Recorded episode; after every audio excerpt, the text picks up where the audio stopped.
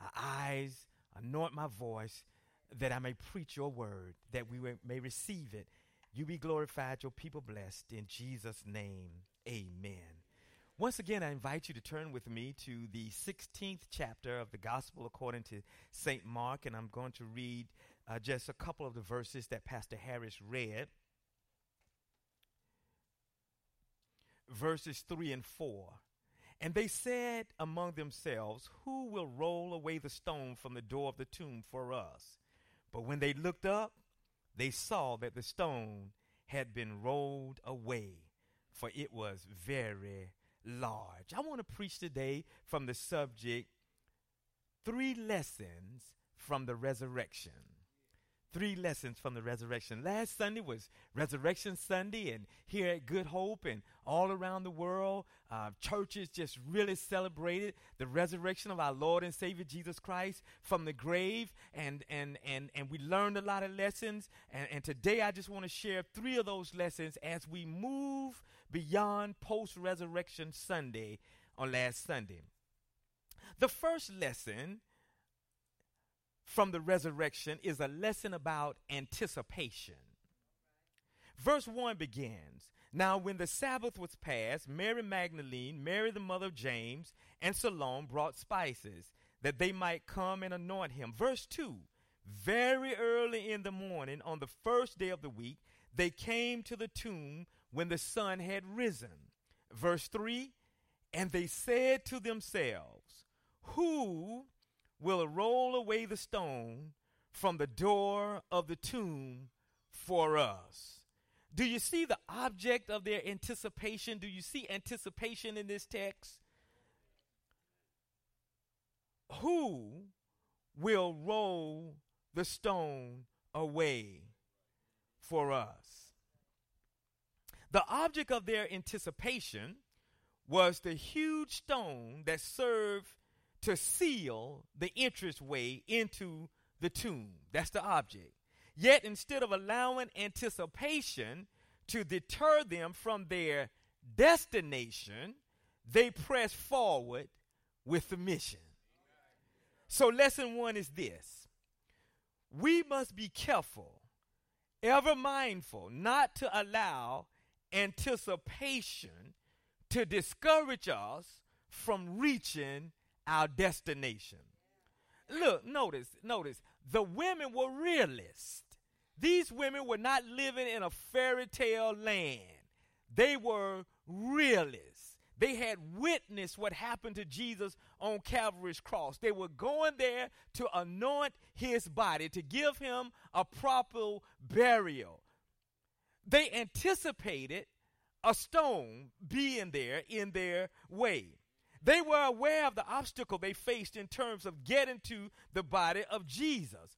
But because they were mission minded, the thought of trouble in their way did not cause them to turn around or to lose hope.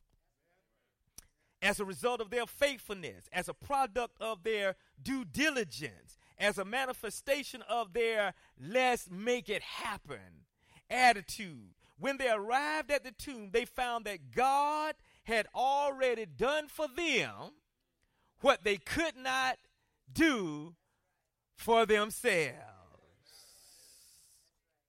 The resurrection reminds the church and it reminds us as individual Christians not to allow anticipation to turn us around.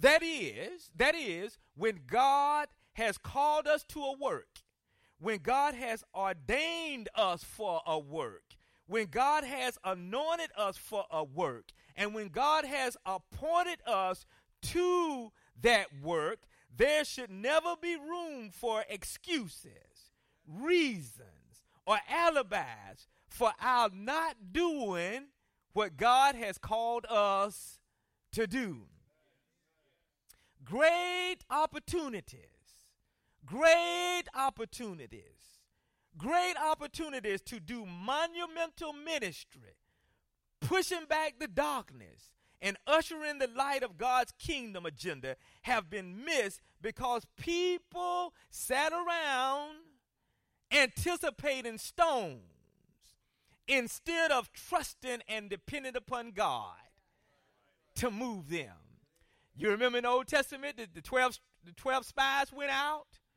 Ten of them came back anticipating the stones, talking about the stones. Only Joshua and Caleb said, Let's move forward. But ten of them were paralyzed by anticipation of what they believe could happen and would happen. They're giants in the land, and they view us as grasshoppers.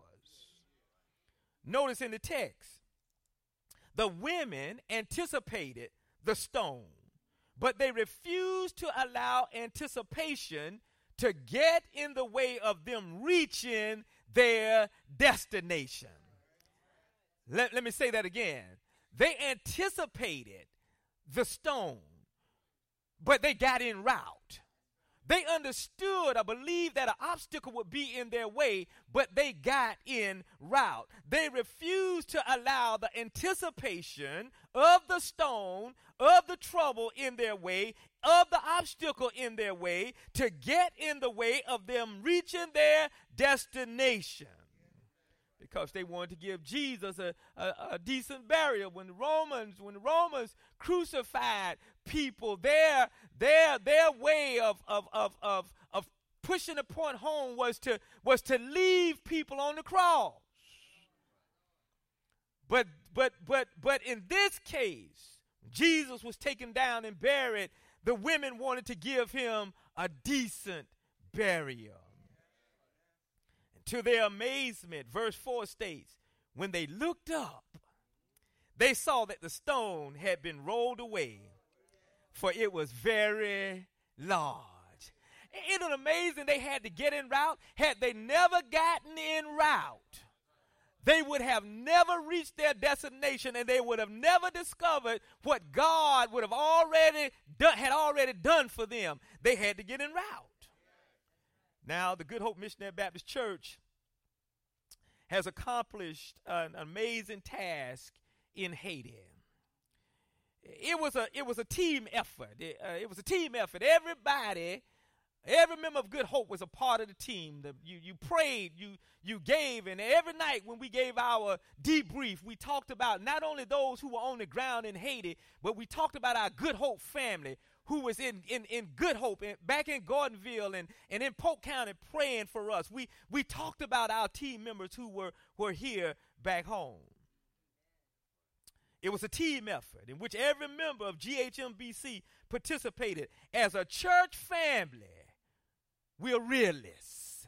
Am I right about it? Y'all know pastors not in the in the hocus pocus and game playing and ma- we look and we see just like it. We call it just like it is. We're realists. But what I mean by being real, we anticipated stones. We anticipated obstacles. We we anticipated trouble when when we had our pre-team meetings. We we anticipated those things. We talked about those things. We we talked to people who had been there before we did our homework. Listen, we anticipated sickness. We anticipated theft. We anticipated robbery. We anticipated haters. We even anticipated trouble getting through customs, and we ran into a little trouble. But it didn't catch us by surprise because we anticipated it. The church pressed on past negative thoughts and past negative attitudes and past negative people. And when the team landed in Haiti, we found that God had already been there and, and, had already rolled the stone away because when we had problems at customs, God had already fixed it. And all thousand pounds that we took to Haiti for the people, we delivered it to Haiti ourselves. That's because you, Good Hope, refused to allow anticipation of trouble to stop you from the mission. As a result, the Good Hope family made a, a mark in Haiti, feeding and clothing and providing medicines and medical care and teaching the gospel of Jesus Christ to multitudes of women, men, and, and children. And, and that's just the beginning. Lesson one reminds us as a church family and as individuals, lesson one reminds us get this lesson, don't miss it. Lesson one of the resurrection reminds us never to allow anticipation of trouble, anticipation of obstacles, and anticipations of difficulties. Never allow that to drench, to drown, or to drive away the fire God places in our hearts to serve Him. When God puts a fire in your heart, when God lights a fire within your bosom, when God sets fire under your feet to serve Him, we should never allow the anticipation of trouble in our way to stop us, but just look to God as the women did for our help. The psalmist says it this way I will lift up mine eyes to the hills, for with cometh my help. My help comes from the Lord who made heaven and earth. Yes, I may anticipate trouble. Yes, I anticipate obstacles. Yes, I anticipate trials, but I look up to the hill. The second lesson from the resurrection is a lesson about evaluation. Evaluation. Notice verses 5 and 6. And entering the tomb, they, that is the women, saw a young man clothed in, long, in a long right, white robe sitting on the right side, and they were alarmed. But he said to them, Do not be alarmed. You seek Jesus of Nazareth, who was crucified. He is risen. He is not here. See the place where they laid him. What did the angel encourage the ladies to do? The angel encouraged the women to see the place where Jesus had been buried, to examine the evidence, to observe the emptiness of the tomb, to evaluate all the data for themselves. The resurrection challenges faithful followers of Jesus and skeptics alike to check the biblical record and follow as and, and, and, study historical documents, and you will find the same truth that was uncovered 2,000 years ago. And that truth is the tomb was empty, and Jesus had risen from the dead. Evaluate for yourself what grandma had was good for grandma.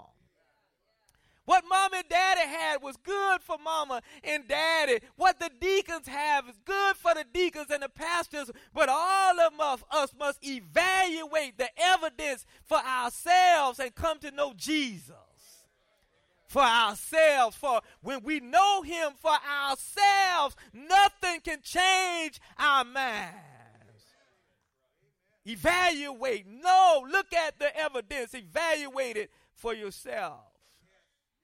Oh, to be sure, there have been many attempts throughout history to cover that truth. Numerous hypotheses and theories and presuppositions and stories and folklores and tales and, and outright lies have been set in motion in order to distort, discredit, and even destroy the validity of the resurrection, but to no avail.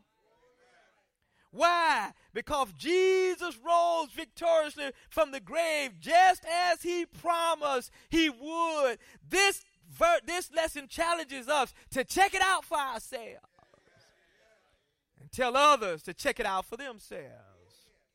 The third lesson from the resurrection is a lesson about proclamation. Verse uh, 7 states, But go and tell his disciples and Peter. Don't, don't you love that? You, you, you know the story. You, you know the story. Peter had, had denied Jesus, and Peter got a personal invitation. Go tell my disciples and Peter that he is going ahead of you into Galilee. There you will see him.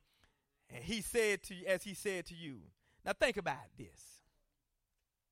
These faithful women of God had just been commissioned by God to go and share the good news of the gospel of Jesus Christ.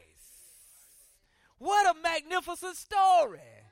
The angel said, Go and tell, go and proclaim this gospel. It was, it was paramount because, because the, in, the events of the weekend, uh, because the disciples had, had seen Jesus suffer, because they had seen him bleed, and because they had witnessed the, his death on the cross because they had heard him cry out in a loud voice, My God, my God, why hast thou forsaken me? It, they needed to hear the story because they had heard Jesus say, It is finished. Their dreams were shattered, their hopes were gone, their lives were devastated. And remember, Peter, the leader of the group, who vehemently declared to Jesus, saying, Lord, if everybody else leaves you, I'll be right there. Peter had promised the Lord that he would be there for him, yet when the chips were down, he denied Jesus. The rooster crowed, and he was heartbroken because he remembered Jesus says, Peter, I know you think you're all of that, but, but in due season, you're going to deny me. So Peter's world in particular had caved in. Have you ever been there? Have you ever wanted so much to do the right thing, so badly to do the right thing? Have you just so much just just promised that you would do the right thing and then things happen and you were not able to live up to your promise? You were heartbroken. You were, you were devastated. That's where Peter was. He was hurt. Oh. But cheer up, Peter. How could he face the other disciples? How could he face himself? But cheer up, Peter. Cheer up, James. Cheer up, John. Cheer up, Andrew and Philip. Cheer up, Bartholomew. Cheer up, Matthew. Cheer up, Thomas. Cheer up, James, son of Alphaeus, and, and Thaddeus. Because there's good news coming. Mark 13 and 20, there's good news coming. The good news is he has gone before you and he will meet you. Yes, Peter, even you. Yes, Peter, even you, he will meet you. Peter, he has not forgotten about you. Peter, you failed him. Peter, you did not live up to the standard, but he will meet you.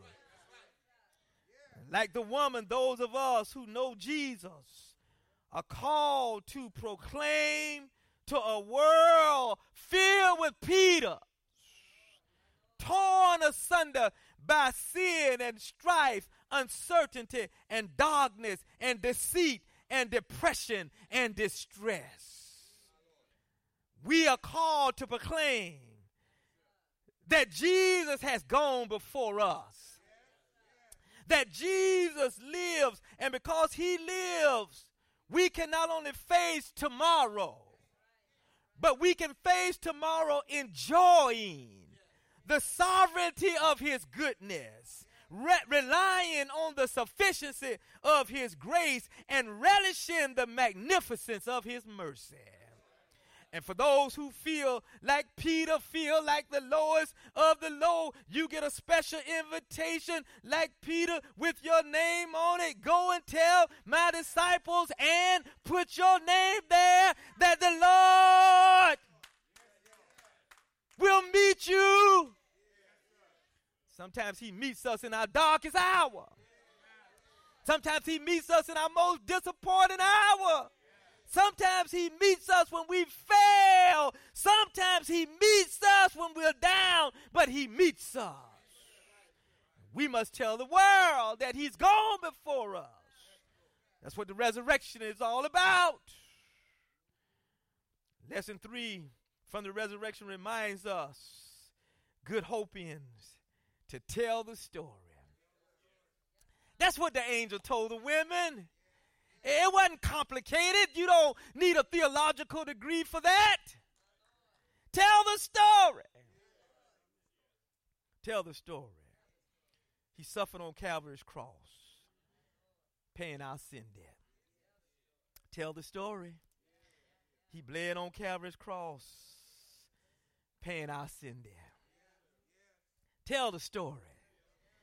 He was buried in a borrowed tomb, paying our sin debt. Tell the story early on Sunday morning. Tell the story. He got up with all power in his hands. Tell the story because he lives. Victory is ours.